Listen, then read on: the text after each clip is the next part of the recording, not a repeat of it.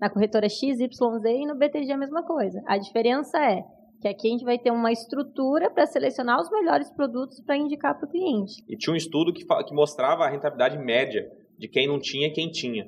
E a rentabilidade média de quem tinha era maior do que não tinha. Diferente, né? Você já deve ter visto esse cenário se você está nos assistindo pelo YouTube, é claro. Se você está nos ouvindo pelas plataformas de streaming, te convido, inclusive, a nos acompanhar também pelo YouTube.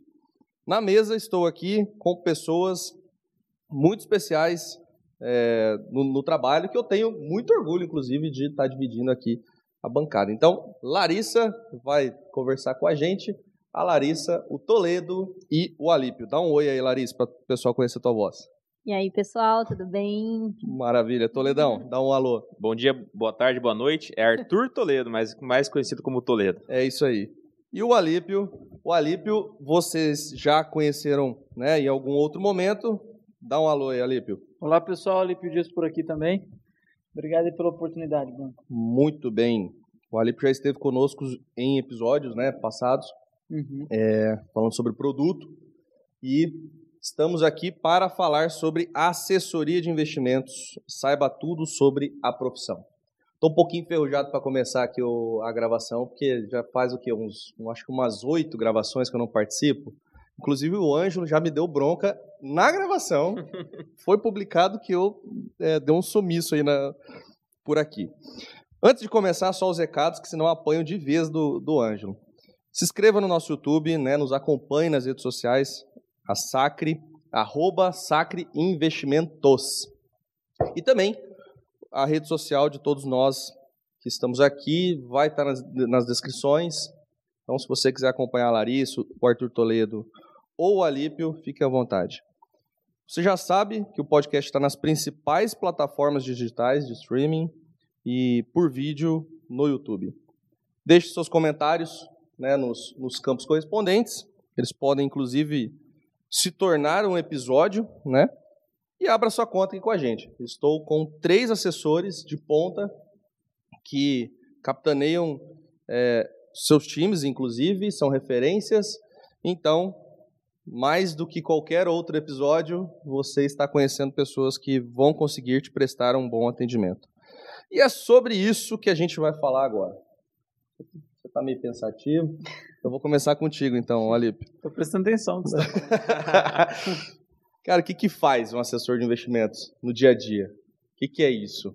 Né? Separando lá as profissões, para quem está nos ouvindo, assistindo, saber, né? Identificar o assessor. É até uma confusão das pessoas. O pessoal acha muito que o assessor de investimentos fica de olho em 2, 3 telas, acompanhando o mercado, sabe o preço que está uma ação, sabe o que está acontecendo a todo tempo. Claro que é um aspecto importante, o assessor precisa saber dessas coisas, mas o trabalho, o dia a dia do assessor é um trabalho comercial, né? Então, de ajudar as pessoas a abrirem conta numa corretora, a tirar dúvidas sobre produtos, ajudarem a montar posições de acordo com os seus objetivos. Então, determinada pessoa precisa de recursos com liquidez. O assessor é essa pessoa que vai ajudar ele a fazer essa alocação. Ela precisa se proteger contra a inflação por longo prazo. O assessor é o profissional habilitado a explicar para essa pessoa quais são os caminhos, o que ela pode fazer, explicar os riscos do produto, como que ela resgata, como que esse produto remunera essa pessoa. Então, o trabalho é muito comercial. É abrir conta, é conhecer pessoas, é visitar clientes. É esse o trabalho assim, do dia a dia de um assessor de investimentos. E aí, claro, dentro da profissão assessoria de investimentos, né, existem vamos dizer assim, as vertentes, né? Ele pode ser um assessor mais especialista em um produto especificamente, aquele cara que estuda aquele produto e acaba ajudando os outros, né? Enfim, disseminar o conhecimento daquele produto. Ou mais operacional, um assessor mais de suporte, etc. Que é mais ou menos o desenho que a gente tem aqui na Sacre hoje, né? O que você... Quando você apresenta, Toledo, a profissão, né? Uma pessoa que nunca teve acesso. Como é que você apresenta essa estrutura da Sacre, que é um pouquinho diferente do mercado? Perfeito, Blanco. Antes, eu só vou entrar nessa pergunta que o Alípio respondeu, que é um exemplo que eu trouxe 2 dias atrás. Eu estive com uma professora minha de época de universidade, e ela disse que estava no banco faz acho que 23 anos que ela tem a conta no mesmo banco, né? E eu falo, Arthur, mas o que o assessor faz, né? E aí, para facilitar, a gente acaba trazendo um pouco da comparação que o gerente de banco faz. Porque é mais comum as pessoas saberem o que o gerente do banco faz e um pouco menos do que o assessor faz. Justo. É, então, o gerente do banco, para quem está nos ouvindo, e o Alípio, acho que pode complementar aqui, tem uma carteira maior, ele cuida de questões de cartão de crédito, saldo, para ser pago, boleto, enfim, ele abrange muita coisa. O assessor está mais com ênfase na parcela de investimentos. Né? Então, é como se fosse, por exemplo, o Blanco me procura, eu como assessor, assim como ele procura, por exemplo, quando está doente, o médico, ou precisa de alguma questão de processo, ele procura um advogado. Eu quero entender mais de investimento, quero montar uma carteira, quero tirar dúvida, você acaba procurando um assessor de investimentos. Né? Então, esse é o trabalho que a gente faz aqui. E aí, quando a gente fala de questão de estrutura, eu gosto muito do que nós fazemos. Até essa semana, ele estava conversando com ele, a gente brincou, né, que a gente atende muito bem o cliente. Né? Então, assim, o cliente manda mensagem, pô, a gente está ali disponível, esse não é a gente tem outra pessoa, que é nosso braço direito, que é o que nós chamamos de investor, tá? Então, aqui na Sacre, para quem está nos ouvindo, existe o termo de advisor, que somos nós três aqui, né? Então, aquele assessor de relacionamento, focado em comercial, em trazer clientes, em fazer esse trabalho, em fazer uma reunião para debater estratégia. E temos o assessor investor, porque, por exemplo, igual nós estamos aqui hoje fazendo esse podcast, pode ser que alguém nos ligue agora, né? E a gente sabe que tem, por exemplo, no meu caso, o Fernando Peixoto, no caso do Alípio, a Rúbia, o Matheus Mazzari, enfim, a pessoa que está como o nosso braço direito ali na parte do operacional. E aí, acho que vale dizer também do especialista, é algo que as pessoas gostam muito quando vêm para nós assim, conversar, que é a parte de renda variável. Eu, particularmente, adoro renda variável. Eu entrei na Sacre gostando mais de ações de renda variável do que de renda fixa. Hoje está meio que meio a meio. E a gente tem uma pessoa que é focada... Olha o Rafa ouvindo isso vai ficar extasiado, porque a gente colocou até uma meta do Rafa, até o 50º episódio, que é a nossa meta do ano, que ele nos convença, eu e o Ângelo, de que renda fixa é mais legal do que renda variável. E ele já está conseguindo isso, então eu te entendo. É que quando eu entrei aqui, eu achava só renda fixa como liquidez, né? Mas quando você começa a entrar a questão da marcação mercado, que é o momento que a gente está agora, é muito legal de você poder analisar, enfim. E aí, para finalizar a questão da renda variável, então a gente tem um time aqui, né, que é o nosso assessor de renda variável. No meu caso, o Thiago Mancini, Gustavo Degasper, no caso do Alípio, que precisa saber no detalhe alguma coisa, essa pessoa que está mais no dia a dia, né, responderá melhor do que nós, assessores aqui, essas dúvidas mais frequentes que aparecem em relação a por que tal fundo caiu, né? Isso às vezes é comum de acontecer. E aí eu tenho um braço meu, que é o Thiago Mancini, né, assessor de renda variável, que está mais por dentro do que eu muitas vezes, tá, Blanco? Acho que é a estrutura, eu separo esses três assessores. Eu sempre gosto de falar para o cliente que ele vai ter três assessores com ele ali. Né? Eu que sou a parte de relacionamento, no caso do meu, o Fernando Peixoto, que é a parte mais operacional, e o Thiago Mancini mais no lado do assessor de renda variável. A gente pode entrar que tem mais outros especialistas, mas eu acho que eu vou resumir com esses três. Tá? Sim. E todos esses papéis, diferentes papéis, estão todos eles com a mesma profissão, né? Do assessor de investimentos. Então, toda essa equipe que você ilustrou. Só que não é só isso, né, Lari? Porque... Imagina, o BTG, como o Alípio estava colocando, né? O cliente imagina que a gente está na tela, fazendo análise, etc. e tal. Então, nós, como assessores de investimentos, a gente bebe de alguma fonte. E o BTG consegue nos subsidiar com isso, né? Então, conta um pouquinho para a gente como que você, como assessora de investimentos, consegue ter a melhor informação possível para conseguir levar para o seu cliente ali o que ele está precisando, né? Certo. Então, assim, o BTG, né, além de toda a estrutura da Sacre, né, conforme aí o Toledo comentou muito bem, né, até gostaria de fazer um adendo também. Eu gosto muito de falar assim para os meus clientes dos dois pilares, né? Então, a gente tem o pilar ali que eu falo que é a velocidade no atendimento e a qualidade na informação que a gente vai passar para o cliente. Primeiro pilar, o Toledo se colocou muito bem, né, colocando ali o Fernando Peixoto, né, como o nosso investor, né, ele também é o meu assessor investor aqui dentro da Sacre. Então, a gente consegue ter uma velocidade maior no atendimento do cliente. Então, sempre que o cliente precisar de alguma informação, com mais velocidade, provavelmente ou eu ou o Fernando Peixoto consegue oferecer essa informação. O segundo, né, com a equipe de especialistas e mais o BTG. Né? O BTG, ele conta com o asset aqui, né, do BTG, então a gente conta com muita informação fresca ali para passar para o cliente, tanto na parte de renda variável, eu gosto muito, né, das carteiras automatizadas do BTG, né, as recomendações do BTG, então a gente tem ali uma equipe também. E que vale o destaque, né? Exatamente. Novamente, o melhor research da América Latina. A melhor research da América Latina. Ou seja, os melhores analistas, né? O Exatamente. Mercado falando que são os melhores analistas. Exatamente. Então, tem o filtro, né? Então, eu sempre falo para os meus clientes, né? A gente tem o filtro do BTG, né? Onde eles vão passar aqui para nós as melhores produtos, tanto na parte de renda fixa, quanto na parte de renda variável, quanto também o filtro da Sacre. Né? Uhum. Então, aí a SAC tem os especialistas que vão passar aqui para a gente, né? Quais são os melhores produtos, né? Enfim, tanto renda fixa quanto renda variável. E depois tem um filtro Larissa, né? Assessora aqui que entende ali do cliente, sabe qual é o objetivo do cliente. E ali eu vou conseguir direcionar ainda mais qual produto que a SAC separou que vai ser o melhor ali para o cliente também. Perfeito. Essa tua fala me lembra do nossos, se eu não me engano, é o segundo episódio.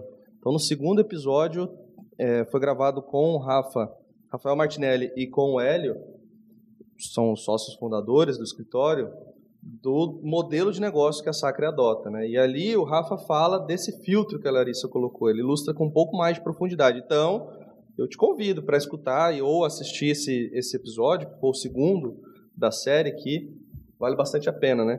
São muitos produtos, se perder nesse mundo é muito fácil, né? Sim. É muito fácil. Ô Blanco, posso só complementar uma coisa? Amanhã, enfim, não sei quem está nos ouvindo que dia vai sair isso, né? Mas amanhã... Provavelmente foi antes, então. Eu recebi um convite, fiquei bem feliz dessa professora, que foi minha professora na universidade, para falar com os alunos em relação à análise de ações, né? Não sou analista, mas sempre gostei muito dessa área, ter participado da CSA Invest. Eu adentrei muito nesse assunto. Eu posso falar nome assim, não de concorrente, mas de outra casa de análise? Vai. Tá. Eu acho que sim, senão depois a gente faz um pi no vídeo aí. Por exemplo, eu sempre gostei muito da Suno, né? Sempre me dediquei, por bastante tempo eu assinei a Suno para análise de ações.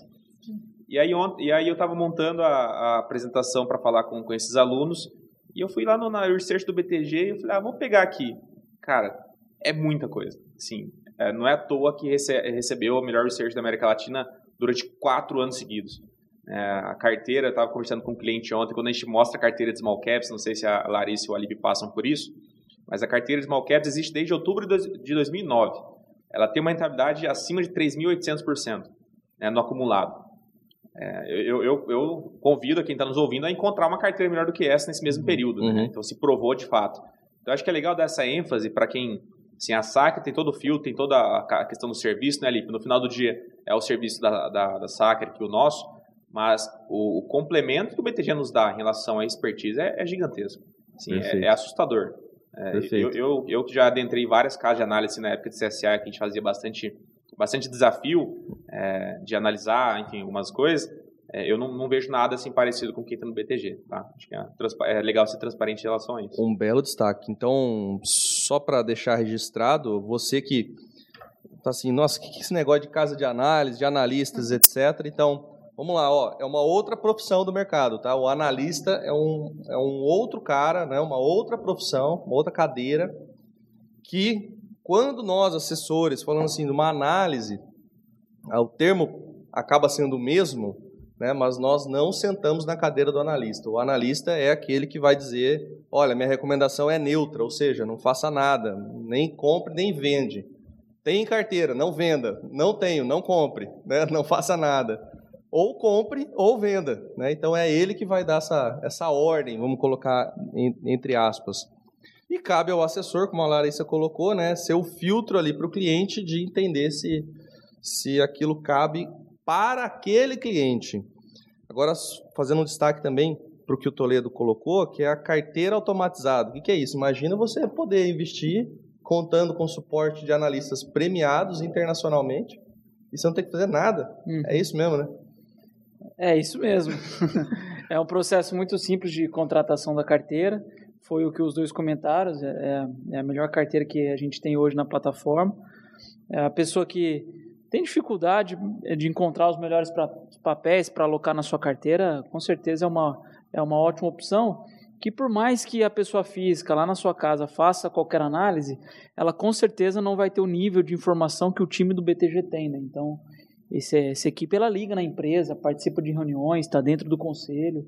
Então visita a empresa. Visita a empresa, exato. Então, assim, a tomada de decisão é diferente, né? Uhum. Então, por mais que você, investidor, às vezes colocou dinheiro numa ação e subiu, ganhou 30%, talvez, não me interpretem mal, mas talvez mais pelo acaso do que por uma análise técnica e fria, com certeza, recomendo essa carteira sim. Todos os clientes que têm perfil deveriam ter uma posição nesse tipo de investimentos. Né? E aí, para fechar essa pergunta, né, o que faz um assessor de investimentos, eu gosto bastante do seguinte, a gente também já falou isso em algum episódio que eu me recordo.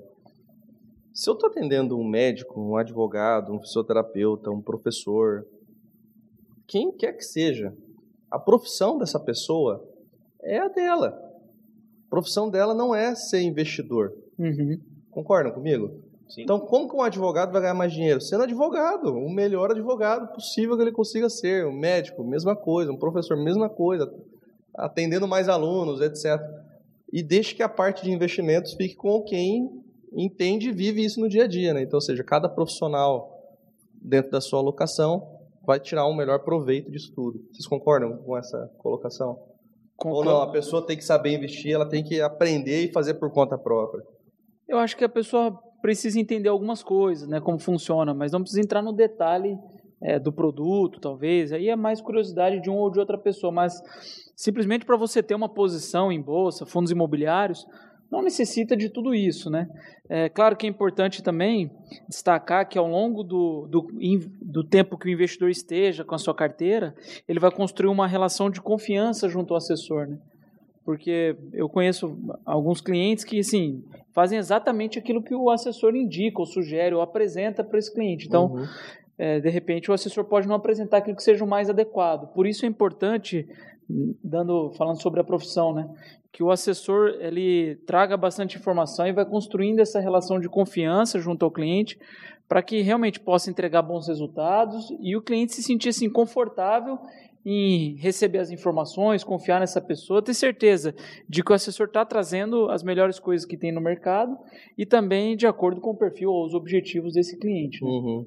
Legal. O Blanco, só complementando, eu posso deixar isso para o próximo episódio, né? Trago essa informação para você depois no próximo episódio, mas uma vez eu estava lendo, como se fosse um assessor de investimentos lá nos Estados Unidos, né? Uma profissão uhum. semelhante, e tinha um estudo que mostrava a rentabilidade média de quem não tinha e quem tinha.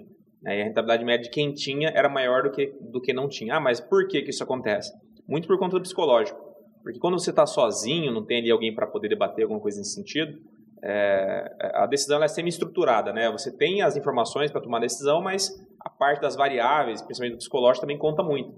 Então, a Alípio, a Larissa talvez já tenha passado por isso, né? Algum cliente ali queira tomar uma decisão no calor do momento e você tem que estar ali para falar, não, ó, calma, não é bem assim, né? Então, assim, esse papel nosso é muito importante também. E eu defendo muito isso que você falou, Blanco, para os meus clientes, que ele tem que focar em ganhar mais. Né? Então, o cliente lá como advogado, se profissionalizar cada vez mais, atender mais cliente, ganhando mais e o investir melhor, claro. Alípio, acho que é importante ele entender, né? Também tá no dia a dia conversando, faz assim, eu mesmo gosto de entender, se for para conversar com um advogado, é uma coisa nesse sentido. Mas não precisa entrar tão no detalhe. Sim. Né? A gente vê que tem alguns clientes que às vezes abre mão do trabalho para querer ficar entrando em detalhe, no final perde do dia, perde o foco. Acaba perdendo o foco. Eu acho também, né, por exemplo, quando a gente fala de renda fixa, fundos, né, vamos colocar fundos de investimento, tem mais de 1.000 fundos ali na plataforma. Uhum. Imagina o cliente, ele tem que olhar cada fundo, qual fundo eu vou escolher. Eu acho que é muito produto para um cliente ele conseguir Exato. Fazer isso sozinho. Exato. Eu acho que tanto a estrutura do escritório quanto o assessor, ele consegue exatamente fazer aquilo que eu comentei no começo. Fazer aquele filtro para saber indicar o que é melhor para o cliente. Exato. Sem contar, nossa, né? A gestão da renda fixa também. E tem um ponto bastante, assim, importante, que aí eu vou contar com a... Tem uma pergunta que eu tenho que fazer aqui para vocês, né, que está no nosso roteiro, que é a seguinte, como que se forma um assessor? E tem algo que o Alípio viveu, e até por isso a formação da mesa aqui, né? A Larissa e o Toledo são assessores, tem um ano e pouco... Toledo, quanto tempo de assessor mesmo? Eu completo 2 anos em dezembro. 2 anos em dezembro. Eu acho que vão um ano e alguns meses. Alguns meses. Mas está chegando em dois. Três, quatro. Aí, ó, Alípio. 4, né? 4 anos. Então, certamente, o Alípio já passou por situações que vocês ainda não passaram ou passarão. Com certeza. Uma delas. Tomara que aí vocês nunca passem. Pandemia. Nossa, é. Essa aí não. O caos instalado em todos os mercados, né, Alípio? Até Tesouro marcou negativo, né? Sim, durante a pandemia. Sim. Então, pô, como é que... E aí, nessa pergunta, como se forma um assessor, vou começar respondendo. Vocês me ajudam aqui, me ajudem. Primeiro, como o Alípio já colocou, o assessor é uma pessoa comercial. Então, se ele não tiver um alto grau de capacidade de relacionamento, não vejo muito como dar certo isso, né? Por quê? Porque ele vai se relacionar com o cliente, mesmo o assessor mais operacional, mais de suporte, ele vai se relacionar com o cliente ou vai se relacionar com os assessores internos. Então, não tem jeito, ele precisa ser uma pessoa que tenha uma boa relação interpessoal, né? Quanto mais isso for exercitado, melhor. Até, inclusive, ele se torna mais comercial ainda. Segundo aspecto, técnico. Então, conhecer do produto, encontrar ali onde você navega melhor, né? E aí o terceiro ponto, que eu acho que esse é o mais difícil. Porque, por exemplo, eu sendo mais adepto à renda variável, eu não posso deixar que o meu viés de renda variável atrapalhe o meu julgamento em oferecer um produto de renda fixa ou uma previdência ou qualquer coisa para o meu cliente, sendo que é aquilo que ele precisa, né? Ou seja, o aspecto comportamental e psicológico. E aí eu não vejo uma melhor maneira de construir isso de forma sólida sem vivência. Então dá para ter treinamento com certeza, né? Mas, na minha opinião, e aí eu quero a contribuição de vocês, né? O como entrar numa estratégia com um cliente que acabou não dando certo. E aí teve um rendimento negativo e você tem que prestar contas mesmo assim para o cliente, ou na época de uma pandemia, onde tudo virou um caos e você tem que falar para o cliente, calma, mesmo que você também estava nervoso, né, tenso com a situação. Então, pô, como é que é isso? Como é que é lidar com a questão comportamental, tanto do nosso, na sua cadeira assessor, quanto com o cliente, quando tudo parece que é lógico, mas não é? Então, como lidar com isso? Como que você enxerga isso, Alípio? Eu lembro no período da pandemia ali, realmente foi um período bastante tenso, assim, né? Ninguém sabia o que estava acontecendo direito, mas a Bolsa abre esse circuit break um dia seguido pós-Carnaval, no outro também, e o capital do cliente caindo ali 40%, 45%, 50%, e os clientes ficando preocupados, extremamente nervosos, né? Então vem essa... Toledo tinha comentado um pouco dessa questão de comportamento, que a gente tem que ser no dia a dia um pouco psicólogo também, explicar dos riscos, explicar como funciona.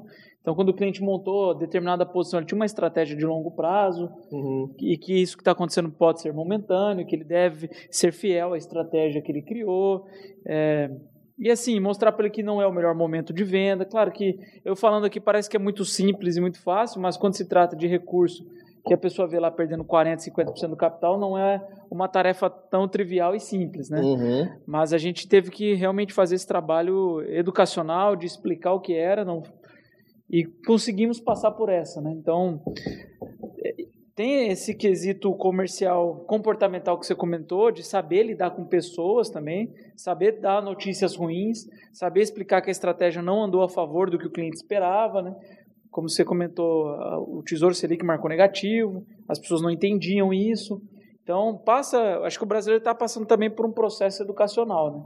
Agora, um outro aspecto também importante, o Blanco, já levando um pouco mais para a profissão do dia a dia, que a questão comportamental do assessor é extremamente importante no quesito de cumprir suas rotinas comerciais, sabe? Então, um dia que essa rotina comercial não é cumprida, ele pode deixar as metas ou os objetivos do assessor manco, né? Então, por exemplo, se eu tenho uma meta de falar com, sei lá, 8, 10, 15 pessoas no dia, né? Falar realmente com a pessoa. E, de repente, um dia eu falei com 3, talvez esse buraco que criou na minha agenda aí, eu não consigo entregar os meus objetivos que eu tenho. Então, ele também tem que ter esse compromisso comportamental pessoal para assim, alcançar os objetivos que ele almeja também, né? É, porque ao mesmo tempo que ele está construindo carteira, sempre captando novos clientes, novos recursos, ele também tem que cuidar dos recursos que estão alocados hoje. Então, ele, é sair para caçar, mas sem esquecer de do que já caçou, né? Vou colocar entre aspas isso. E o nosso ambiente de trabalho, ele é altamente contaminável. Então, o que acontece? Quando você chega para trabalhar e percebe que o teu colega do lado está ligando, o outro está ofertando um produto, e o outro está fazendo reunião, isso te contamina e cria assim, até um senso meio que de equipe, e vai todo mundo fazendo a mesma atividade, né? Uhum. E o contrário também é verdadeiro. Então, se tem um momento em que alguns estão de brincadeira, outros estão conversando e estão dispersos na atividade, pode ocorrer uma tendência, até porque de estar todos juntos no mesmo local, de acontecer de você dispersar, e aí seus objetivos comerciais não sejam entregues. Exato. Então, você tem que ser fiel aos seus objetivos pessoais para conseguir sucesso na carreira. Assim. Sim. E para vocês aí? Então, no início da carreira como assessor, mas como é que é isso? Como é que é lidar? Acho que a primeira coisa é que a gente tem muita responsabilidade, né? Acho que a maior parte dos nossos clientes é o patrimônio da vida deles que estão ali conosco, né? Então, é uma responsabilidade muito grande para nós e a margem de erro é bem, bem baixa, né? Mas a gente tem que entender que a gente também é passível a erro, né? Um exemplo, no caso de Americanas, que teve em janeiro, não se compara o que aconteceu na pandemia, mas foi uma situação de estresse também, né? Eu me lembro de um cliente, a gente acabou de se tornar cliente em janeiro, antes do caso Americanas, e nós fizemos uma carteira bem diversificada, mais assim, moderada, com um viés um pouco mais conservador em renda fixa. E um dos fundos que nós trabalhamos tinha um crédito privado, que era justamente 1% do fundo de Americanas. E aí, em fevereiro, eu fiz uma reunião com ele assim, de feedback de como tinha sido esses primeiros dias de BTG, só que eu estava lá. E aí eu fui fazer a reunião da notícia, janeiro não foi tão bem, né, porque tinha o caso Americanas, realmente pegou a gente de surpresa, né? Foi uma fraude, esperava isso, uma fraude gigantesca, né? Uma empresa AAA. E aí ele falou uma coisa que até hoje eu não esqueço, né? Ele falou, nossa, Arthur, mas a carteira não rendeu bem, você está aqui. Eu falei, sim, a gente vai estar aqui quando tiver, se não tiver rendido bem, e vamos estar aqui se tiver rendido bem, né? Acho que esse é o papel, dar a cara a tapa, né? Eu não estava como assessor na época da pandemia, mas eu imagino que você tinha que estar ali com o cliente, né? Você é o porto seguro, de fato. E agora que a Bolsa começou a subir, né, a gente tem uma Bovespa mais ou menos 120 mil pontos, né, mais ou menos agora. Aí a gente foi fazer reunião com ele de novo. E agora que tá bom, né, a carteira rendeu mais. Né? Então, assim, acho que o nosso papel é sempre estar junto do cliente, porque nós somos o braço direito dele, né, é o patrimônio da pessoa. E nós, assim, a gente tem que entender que a gente é passível a erro, mas o quanto mais a gente conseguir mitigar risco, é o melhor. Né? Então, por exemplo, questão de ter uma carteira atrelada ao dólar, né, uma parcela em dólar, uma parcela em inflação. Então, quando a gente conseguir reduzir o risco sistêmico, melhor. Uhum. Né? Então, acho que esse é algo que a gente também tem que levar em consideração, tá, Blanco? Então, acho que a responsabilidade sobre o assessor é muito grande, é o patrimônio, né, da pessoa que ela construiu, muitas vezes de 20, 30 anos de trabalho, e a gente tem que essa questão do viés é muito complicado, né? Então, e assim, o termo assessor, né, ou assessoria, a palavra, o que significa, já quer dizer que terá um acompanhamento, né? Exato. Então, a estranheza do seu cliente, ela é justa, né, porque o natural do ser humano é se esconder quando dá errado, mas ela é contrária ao que a própria palavra assessoria pressupõe, né? Uhum. Que é acompanhar, não é só assim, o plano é esse, se vai dar certo ou não, tchau, obrigado, né? Não é isso. Exato. E não fica estático, né? Então, a gente fez a carteira em janeiro e ela mudou algumas coisas para hoje, né? Então, agora estamos em final de julho, algumas coisas se alteraram, né? Então, a gente também tem que saber que a economia, ela existe os ciclos, né? Então, a gente tem que ir acompanhando esse ciclo. Em 2021, a gente tinha mais inflação do que nós temos agora, né? Isso foi mudando para a parte pós e agora nós estamos reduzindo o pós novamente, né? Então, a carteira ela não é estática, e é justamente assessoria, né? Então, a gente está acompanhando, porque ele deixou bem claro, né? Ele era cliente em 3 bancos. Eu falei, Arthur, nunca vieram aqui, hoje tinha que ir até lá, né? Eu falei, não, a gente vai até você, pode ficar tranquilo, né? Então, a gente está fazendo esse acompanhamento recorrente com ele. Perfeito. Larissa, e nessa formação, né? Como se tornar um assessor de investimentos? Qual é lá o piso, vamos dizer assim, a etapa zero, né? Aí, etapa 1, 2, 3, se você pudesse dar esses degraus, assim, ou degraus, enfim, fiquei na dúvida agora. Ah, então, assim, eu tive um suporte muito grande aqui da Sacre, né, eu acho que eu não posso deixar de falar. Eu acho que o comercial, eu cheguei aqui na Sacre, né, achava que sabia de comercial, até eu entrar ali nos qualificadores, SDRs aqui, né, que é o digital aqui da Sacre. Que, inclusive, só fazendo um adendo, tem um episódio também já gravado, né, com o Arthur Espaciari e com a Dayane, onde a gente fala, né, sobre toda essa esteira do digital e todo o nosso programa de formação. Então, o Arthur Toledo e a Larissa fizeram parte, né, dessa formação toda. Você é o 03, eu sou o 04, né? Eu sou o 04. Aí, ó. Mas, foi... Assim, eu acho que não é só tirar a certificação Ancor. Eu acho que você tem a certificação, você ainda não é um assessor. O assessor, você vai construindo um degrauzinho cada vez ali, vai aprendendo, enfim. Eu acho que a Sacre, ela consegue oferecer isso, esse plano de carreira pro assessor de investimento, né? Então, eu comecei, né, treinando comercial de ligar, que era o qualificador, inclusive, tem aí o Arthur Espaciari, foi meu grande professor aqui também, junto com o Blanco, né? Então, eu treinei bastante comercial, acho que isso é o mais importante ali na carreira do assessor, porque o comercial é 24 horas, e também ter um bom relacionamento também, um network também, eu acho que é muito importante. Eu acho que o Arthur faz muito bem isso também, hoje, né, na carreira, desde o começo sempre teve. E assim, a Sacre, ela tem todo esse plano de carreira. Então, a gente começou com o digital, treinando bastante o comercial, e aos poucos ali, o próprio digital, que antes eu marcava reuniões ali para os assessores, passou, né? Agora você recebe essas reuniões. Agora eu recebo as reuniões, né? E aqui a gente tem um plano de carreira até na parte da assessoria, que é o assessor start, digital, até nível 1, 2, 3, 4, assim a gente vai subindo e desplugando, né? Até chegar no nível do Alípio. Até chegar no nível do Alípio, que é onde eu e o Toledo aqui estamos buscando alcançar. Grande Alípio Dias. E o Alipião, você que entrou na Sacre antes de todo esse projeto existir, antes de toda essa, vamos dizer assim, essa máquina de formação, né, do profissional, que de certa forma é um bom suporte pro profissional mesmo, né? Sim, sim. Como que foi para você se tornar um assessor? Né? Porque você já atua no mercado financeiro há muito tempo, 15 anos, algo assim. Então, você já tem muita experiência bancária no mercado financeiro em si, etc. E tal. Agora, quando você pisou na profissão assessor de investimentos, a chave virou imediatamente? Não? Como é que foi isso para se tornar Advisor 6 aí? Até por ter vindo de instituição financeira, eu achei que seria mais fácil até o caminho. Mas quando eu cheguei aqui, eu percebi que era completamente diferente o trabalho, né? Quando eu entrei na Sacre, nós éramos, acho que, em 7 pessoas. Não tinha toda a estrutura que tem hoje, né? Não tinha essa esteira que a Larissa comentou. Enfim, não tinha nada disso. E o trabalho era muito assim, de ligar para os teus contatos, né? Então, não tinha nenhuma lista, não tinha essas coisas. Você tinha que ver teu celular. E, uma coisa curiosa que eu lembro quando eu cheguei aqui na Sacre, eu falei, cadê meu computador, né? Aí o pessoal, cadê o seu, né? Eu pensei que eu teria até um computador, né? Não tinha na época, né? Então, foi um trabalho assim, não foi fácil, né? De começo, eu trabalhava na instituição financeira, mas eu estava longe do comercial, o meu cliente já era o gerente de conta, então eu já tinha me afastado do cliente final, então eu chego aqui na Sacre sem clientes, né?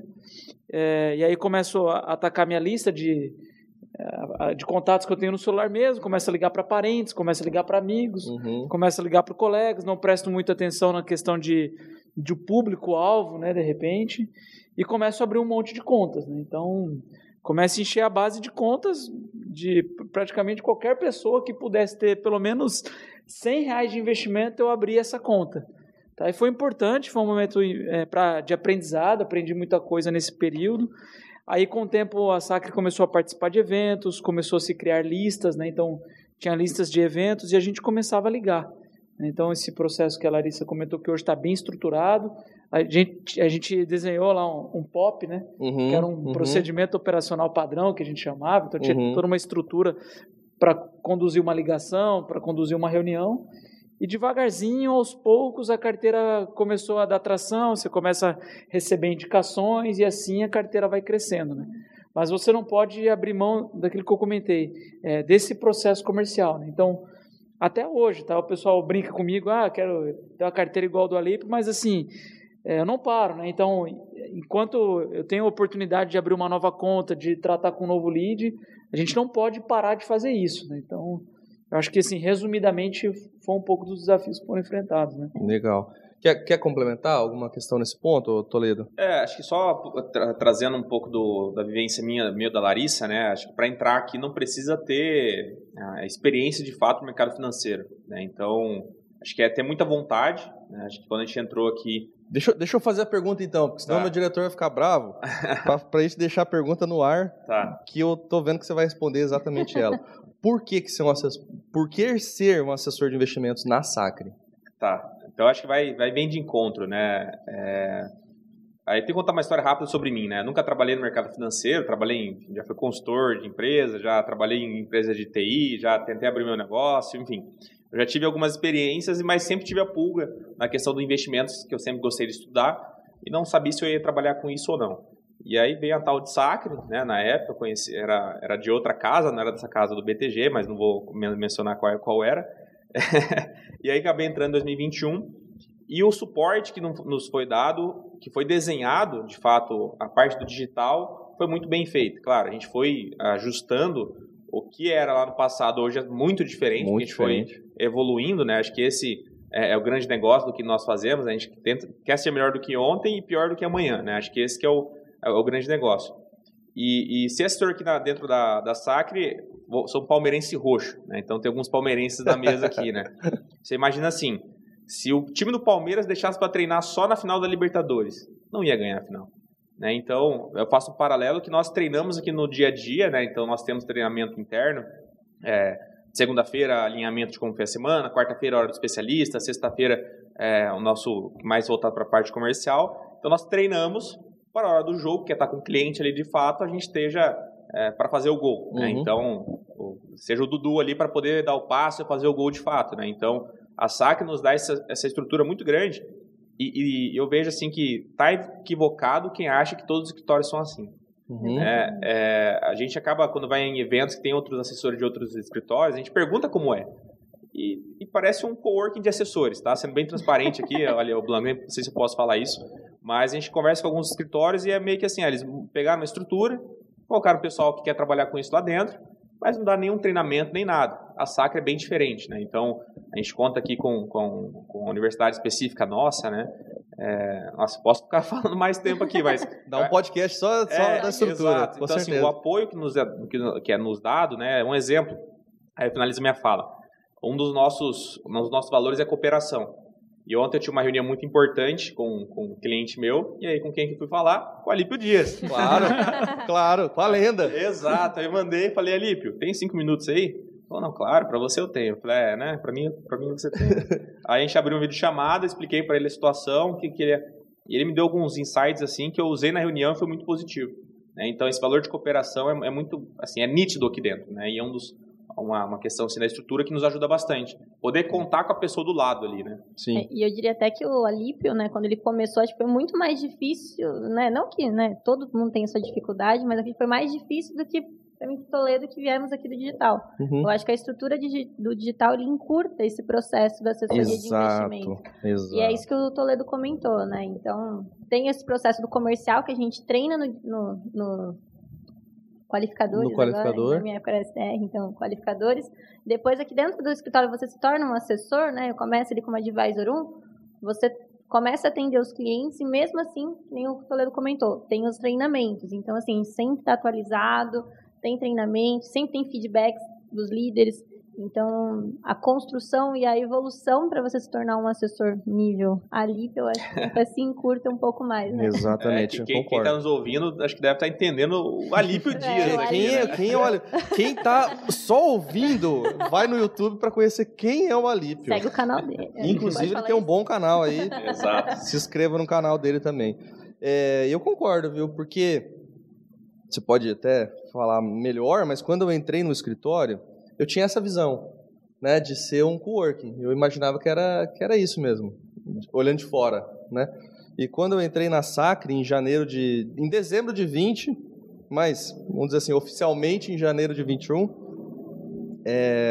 não era, né? O digital não existia nessa época, inclusive, ainda.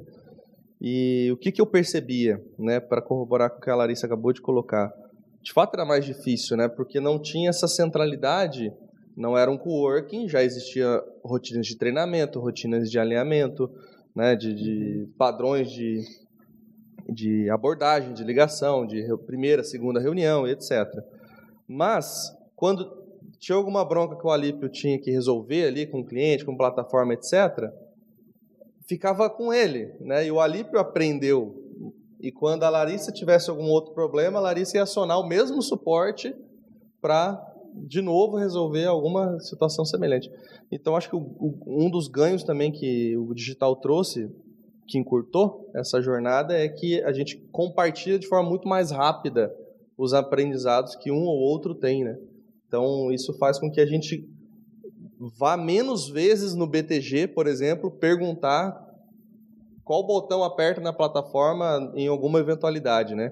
Uhum. Em alguma situação. Então, acho que isso é um outro ponto positivo também, né? É verdade. Quando a gente começou lá, não sabia os procedimentos, como fazer algumas coisas. Eu lembro que a gente não tinha mesa de renda variável, a nossa carteira basicamente é fundos de investimentos, né? Então, isso tudo foi se aprimorando ao longo do tempo, a gente foi melhorando muito.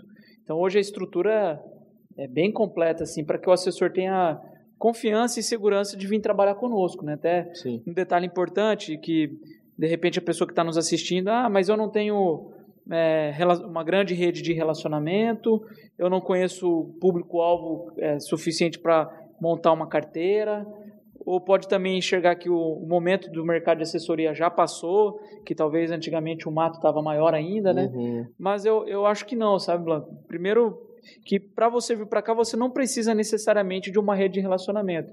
Sim. Você precisa, assim, ter vontade de fazer as coisas, você precisa ter humildade de escutar também feedbacks das pessoas e entenderem que isso faz parte, que você está aprendendo. Isso é perpétuo, tá? Porque a gente não sabe tudo nunca. E eu aprendo com os colegas mais novos, aprendo com os colegas mais velhos, normal isso no dia a dia. Então, tem que ter essa humildade. E a pessoa também não pode levar para o coração os nãos que a gente leva aqui no dia a dia, porque como é um trabalho comercial, é um trabalho de resiliência, muito não. Uhum. Vai tomar mais não do que Vai sim. tomar mais não, e se você colocar isso pra dentro do coração, talvez você vai dormir frustrado e no outro dia você não queira nem... E tá tudo certo, né? Isso é normal num trabalho comercial. Você pegou a pessoa num mau momento, ela te falou não, né? Então... ou talvez não era para ser seu cliente mesmo, né, de Sim. repente. Então, a estrutura da Sacre hoje ajuda as pessoas a terem isso, né? Então... Ele vai conseguir, uma pessoa que esteja iniciando conosco hoje, ele vai conseguir participar dos treinamentos, a fazer as primeiras ligações, ir pegando esse discurso comercial, vai aprendendo, vai desenvolvendo, vai dando os passos nesses degraus para poder depois conseguir construir uma carreira de sucesso. Exatamente. Então, só para deixar claro aí qual que é os passos, né, que você vai ter aqui dentro da Sacre. Primeiro, você pode entrar na empresa sem nunca ter sido do comercial ou de investimentos. É o primeiro passo. Então, qual que é o primeiro passo? Lembra lá que eu falei que é comercial, técnico, comportamental. Então, primeiro você vai aprender comercial. A gente vai entender o teu perfil se você tem a pegada comercial. Se tiver, opa, legal... Nós queremos você na empresa e provavelmente você também vai dizer sim para nós. Então, a gente vai continuar a jornada. A jornada é qualificadores, aprender realmente a agendar a reunião. É o primeiro sim, né, que você vai buscar dentro da carreira. E, uma vez que isso estiver bem consolidado, você começa como assessor, né, propriamente dito. Deixa eu só até fazer um... Fica à vontade. Assim, não, essa questão de... tino comercial, assim, para o negócio. Acho que a maioria das pessoas acredita que não tem o tino para o negócio, assim, Sim. sabe? A maioria vai achar, poxa, eu nunca vendi nada, eu nunca... Acho que esse negócio tem que ser uma pessoa muito desenvolta, assim, isso não é para mim, mas eu... Uma pessoa falante, extrovertida, isso, que fica... e talvez esse não seja meu perfil, eu quero fazer aqui um convite realmente, sabe? Então, se você gosta do mercado financeiro, gosta de ajudar pessoas e lidar com pessoas... Poxa, vem aqui participar conosco. De repente você pode se descobrir como um baita profissional. Né? É isso aí, é isso aí. E até porque a palavra, quando a gente fala comercial, vendedor e tal, Cara, eu já presenciei situações assim quando eu era gerente de vendas que chegou assim, não, pode ser até vendas. Pô, como assim pode ser até vendas? Né? Como se não precisasse treinamento, se capacitar, ser um bom profissional. Então, a gente tem esse problema com a palavra vendas, né? Como se fosse algo trivial, banal, ou assim, ah, poxa, não é uma profissão glamourosa, né? Uhum. E aí, às vezes, a pessoa fala, ah, não, então não é para mim. Isso. Eu não gosto. Então, concordo contigo, Alípio. Reforço o teu convite, inclusive. Se você gosta do mercado financeiro, gosta de conversar com as pessoas e quer se descobrir, então, vamos junto, né? Porque eu também quero te conhecer aí para a gente ver se consegue fazer esse negócio rodar. E a Sacre, como a gente bem colocou, está assim, bem estruturada para conseguir te conduzir, te ajudar nessa carreira, né, durante a sua formação. Posso terminar com a pergunta mais cabeluda aqui do nosso roteiro? Você até qual é? Sabe? Então, começa a responder. Não. Sabe, vou começar com você. Não. Eu vou deixar ele por último, porque senão aí o pessoal vai se inscrever em rodo aqui na... Quanto ganha. Então, quanto ganha um assessor de investimentos? Como é que é? A resposta vai ser unânime, tá? Mas deixa eles começar. Como que, nessa parte assim de ganho do assessor, como é que é? Como é que funciona? Quem começa respondendo? Vai lá, Larissa. Eu começar, então? É. Então, tá. Eu acho que o assessor ele tem uma renda variável, né? Eu acho que, não sei, dá para falar aqui com relação... Pode ser transparente? Pode. Beleza, então. Eu acho que o digital, né? Quem vem para o digital tem um piso ali que você... Então, isso é bom para você conseguir dar esses primeiros passos ali. Então, você tem um piso.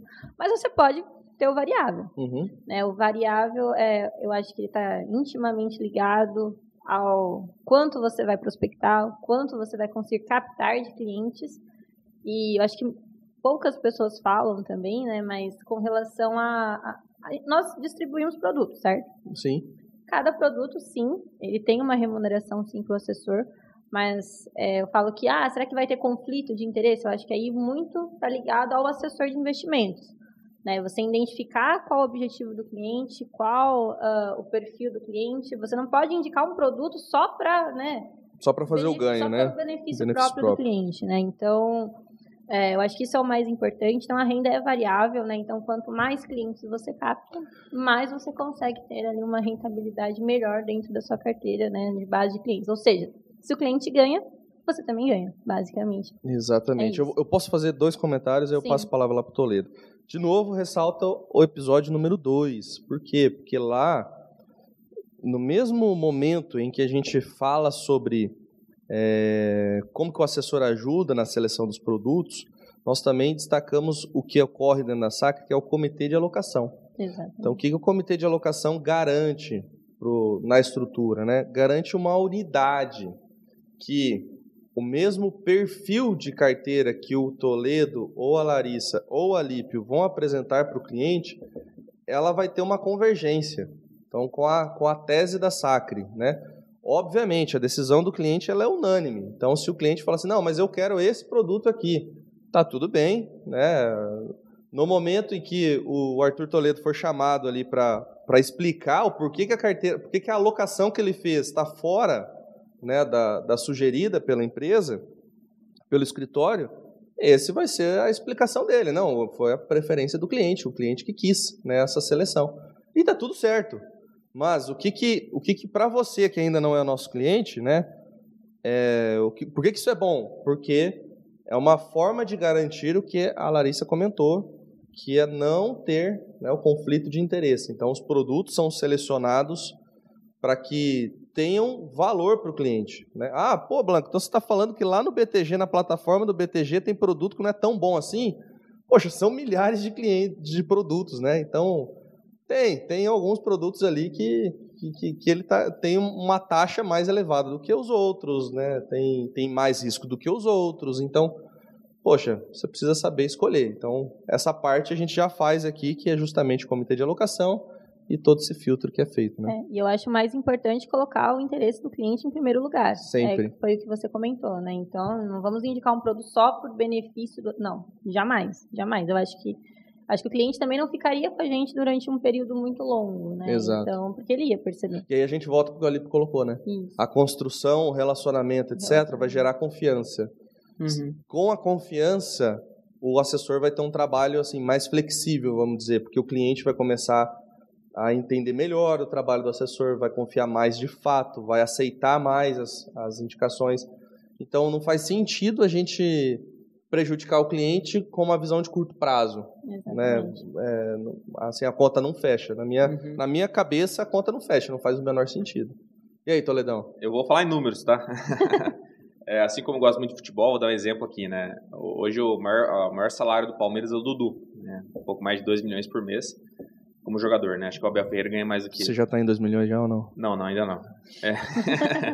Então, assim, quando a gente olha, pô, o Dudu fala, nossa, jogador de futebol ganha muito bem, mas a média salarial de um jogador de futebol é de 4 a 5 mil reais. Então, tem jogadores que recebem bem menos do que o Dudu. Mas a gente olha, pô, o Dudu ganha muito bem, né? Então, no assessor, acho que é algo parecido. Porque aqui no digital, quando você entra, você tem ali um que nós chamamos de piso, que hoje é de 2 mil reais, bloco. E não tem teto. Ou seja, você pode ter uma remuneração mais alta do que 2 mil.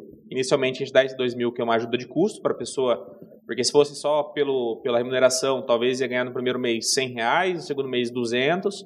Olha lá ainda. E olha lá, né? Você lembra a sua primeira remuneração? Porque na sua época não tinha piso, né? Não tinha piso. Nossa, acho que foi uns 215 reais, eu acho.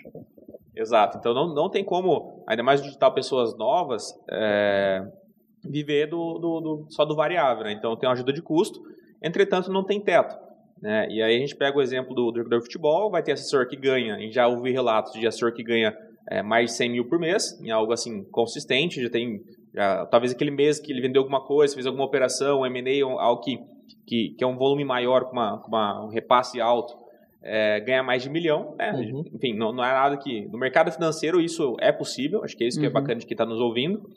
Entretanto, no início, o assessor é muito difícil nos primeiros anos. O primeiro ano, o assessor é o mais difícil, sem dúvida alguma, né? Está sem carteira, está começando, só batendo cabeça. O segundo é difícil, claro, o tempo vai passando, é difícil ainda, mas o nível de dificuldade que eu vejo vai diminuindo com o passar do tempo. O Alípio está aqui para falar se é verdade isso ou é mentira. Eu acredito nisso, se não for... Ferrou. Não, mas brincadeira... O Alípio já tá em 1,5 milhão, mais ou menos, ali. Tá perto do Dudu. Exato. Da própria. Um pouquinho abaixo do Dudu só. E aí, acho que quem tá nos ouvindo é bacana de saber, né? Então, quando a gente pensa em Sacre, as pessoas pensam em remuneração muitas vezes, né? Mas acho que tem que pensar em 3 coisas. Claro, remuneração, porque o curto prazo, para você pensar no longo prazo, tem que estar vivo no curto prazo. Perfeito. Né? Então, no mês, você tem que ele receber alguma coisa. Aqui nós temos o nível de advisor, né? Então, hoje eu como advisor 4, o Alípio como advisor 6. Tem uma diferença ali no repasse, né? Uhum. E aí, então, a gente tem que pensar em sim ser promovido, porque nosso repasse aumenta. Só que eu acho que a grande sacada que, às vezes, as pessoas esquecem, que é onde você vai ganhar mais dinheiro de fato, é o equity, né? Então, participar da sociedade da empresa, que se você é sócio de uma empresa e essa empresa está crescendo, é onde, de fato, está o dinheiro, né? Por mais que a gente esteja remunerado mensalmente, tenha promoção, onde, de fato, está o dinheiro é o terceiro ponto, que é o equity, né? Então, as pessoas... Eu nunca vou me esquecer, né? O Hélio veio fazer aquela palestra dele, que ele faz com o pessoal que entra, ele chora, enfim, aquela coisa de Hélio Ranieri, e ele falando que ele está procurando sócio, né? Aquilo me marcou bastante. Eu falei, não, beleza. E o nosso próprio André Esteves, ele, quando ele entrou na época era Pactual, né? Não era nem BTG, né? Ao contrário, desculpa. O Pactual foi vendido, e ele teve no BTG, depois teve a união era o BS Pactual, depois o BTG Pactual, tem razão. E ele não foi o fundador. Né? Então, hoje ele é o maior sócio do BTG, enfim, quem não conhece o André Esteves, dá um Google aí, não preciso nem falar sobre ele, ele não entrou como fundador. Uhum. Então, isso nos dá vontade de falar, não, preciso entregar meu resultado, preciso estar aqui, preciso estar alinhado com os valores da Sacre, entregar resultado também, né? Não adianta você estar tudo alinhado e não estar entregando resultado, né? Tem que ter essa... Exato. Eles mostravam o troféu da Alípio sempre que a gente, no começo, né, na área, talvez lembre. Pessoal, o Alípio, mostrava o troféu dele, né? A lenda.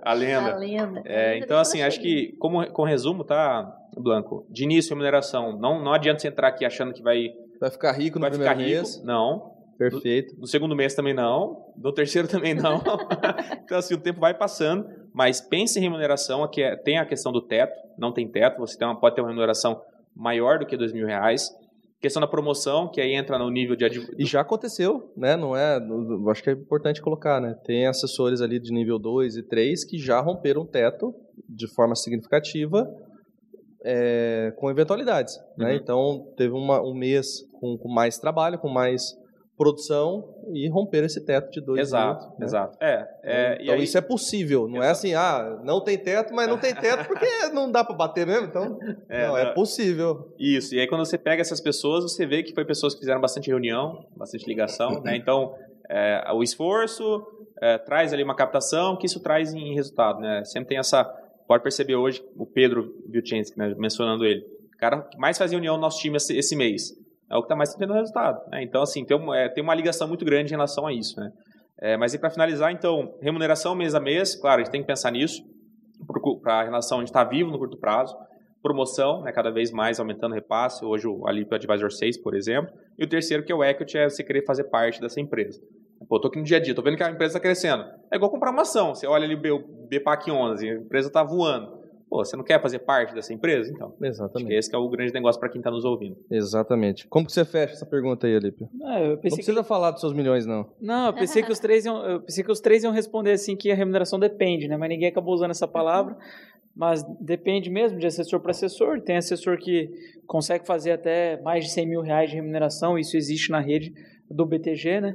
Então, depende muito do esforço de cada um, do objetivo, daquilo que a pessoa quer para ela mesma, né? Então, se ela tiver vontade de querer fazer, vai acontecer, né? Aqui também, o que eu percebo é que, à medida que os assessores vão crescendo e, consequentemente, o escritório também, existe uma capacidade de atendimento, porque, né, uhum. Eu não consigo atender mais do que X número de clientes, né? Então, o Toledo, vem comigo aqui que eu vou para uma reunião, cara. De repente, esse cliente vai ser do Toledo. Então, o assessor tem que estar disponível também para querer Sim. participar, aprender, fazer negócio, né? Porque com o crescimento do escritório, naturalmente... As pessoas Sim. que estiverem aqui, demonstrarem vontade, perfil, vão crescer também, né? Sim. Ou seja, o que o Alípio acabou de colocar é, conforme a carteira dele cresce, ele não consegue atender todo mundo. Então, ele vai colar em alguém que ele confia. Exato. Afinal de contas, o cliente é dele e ele não quer queimar a cara com o cliente. Então, confia no Toledo, confia. Toledo, ó, então, tô te passando esses clientes aqui. Cliente, teu novo assessor agora é o Toledo. Uhum. Então, numa dessa, o Toledo ganhou uma carteira, ele... tem mais capacidade de fazer, né, resultado com isso. E de forma assim, esse é um ciclo natural, né? Todo escritório... E isso é saudável, tá? Acho que é legal falar desse ponto para quem está entrando, né, Lara? Eu e Lara, a gente tem esse perfil de hoje atender clientes, cara, do Rafa, do Hélio, porque talvez para o cliente que é 20º lá no Alípio pode ser o primeiro de um assessor que está ali. Exato. Né? Querendo ou não, o tempo é limitado, né, Alípio? A gente sabe que por mais que a gente queira atender tudo, assim, melhor forma todo mundo, pode ser que escape alguma coisa, né? Nosso tempo, às vezes, ontem eu saí daqui, era pouco mais de 8 horas da noite, terminou a reunião, tinha mais umas coisas para fazer, né? Mas não tem como, meu tempo é 24 horas. Então, assim, até para o próprio cliente faz sentido a gente falar, não, vamos trazer um assessor da minha confiança que vai te atender e vai estar mais no dia a dia ali do que eu, de fato, né? Exato. Acho que esse é um ponto importante também para quem está começando. O pessoal que acho que é sempre importante ressaltar isso, e aí entra um ponto que você falou de... ter um relacionamento interpessoal. Porque quando o Alípio for fazer ali, trazer um cliente que é da confiança dele, talvez um amigo, algum parente, ele vai trazer para alguém aqui dentro. E se essa pessoa não tiver um bom relacionamento, não estiver aqui dentro no dia a dia mostrando esforço, o Alípio talvez não vai lembrar dessa pessoa. Exato. Tá? Sendo bem transparente aqui em relação a isso. Então, acho que esse é um ponto importante a se ressaltar também. E assim, então, minha colocação na questão quanto ganha. Tá? Para não ter dúvida... Sim, o assessor ele é comissionado. E aí eu conto uma seguinte historinha. Imagina assim, ó, você vai comprar uma calça jeans. E aí você entra lá na loja, você vai pagar a calça jeans. Aí chega lá na hora de pagar a calça jeans, ele fala assim, olha, mas tem mais 10% aqui, que é a comissão do vendedor que te atendeu. Não é assim que funciona. Você paga a calça jeans, é 100 reais. Você paga os 100 reais, dentro dos 100 reais já está a comissão do vendedor. Então, a forma como o assessor ganha dinheiro é exatamente igual. Tá? O preço que você vê na tela do teu home broker, ou do BTG, enfim, da plataforma, é o preço que é. Dentro daquele preço está um percentual de repasse para o escritório e, por consequência, para o assessor. É tão simples quanto isso, né? Então, imagina lá que você foi comprar uma calça jeans dentro da plataforma do BTG, uma parte daquela taxa vem para o assessor. Eu gosto muito de falar também dos CDBs, por exemplo, né? CDB em qualquer outra corretora. independente que seja o BTG, você vai cobrar aquela taxa. Aquela taxa vai estar ali na corretora XYZ e no BTG a mesma coisa. A diferença é que aqui a gente vai ter uma estrutura para selecionar os melhores produtos para indicar para o cliente. Exato. Então... tem um nível de serviço exatamente, maior. Exatamente, exatamente. Um e é o mesmo custo, né? Você ter conta sozinho no BTG ou no BTG com a Sacre, tese é o mesmo custo. Sim. Mas um você agrega o serviço. Né? Exato. Exatamente. Exatamente. Exato. Vou deixar essa frase aí para você, então, clicar agora no link que está na descrição e abrir a sua conta com a gente, tá? Clica nesse link, você vai fazer um cadastro. Aí quem que vai entrar em contato? A equipe de qualificadores. Quem que é a equipe de qualificadores? Quem está se tornando assessor de investimentos, né, Larissa?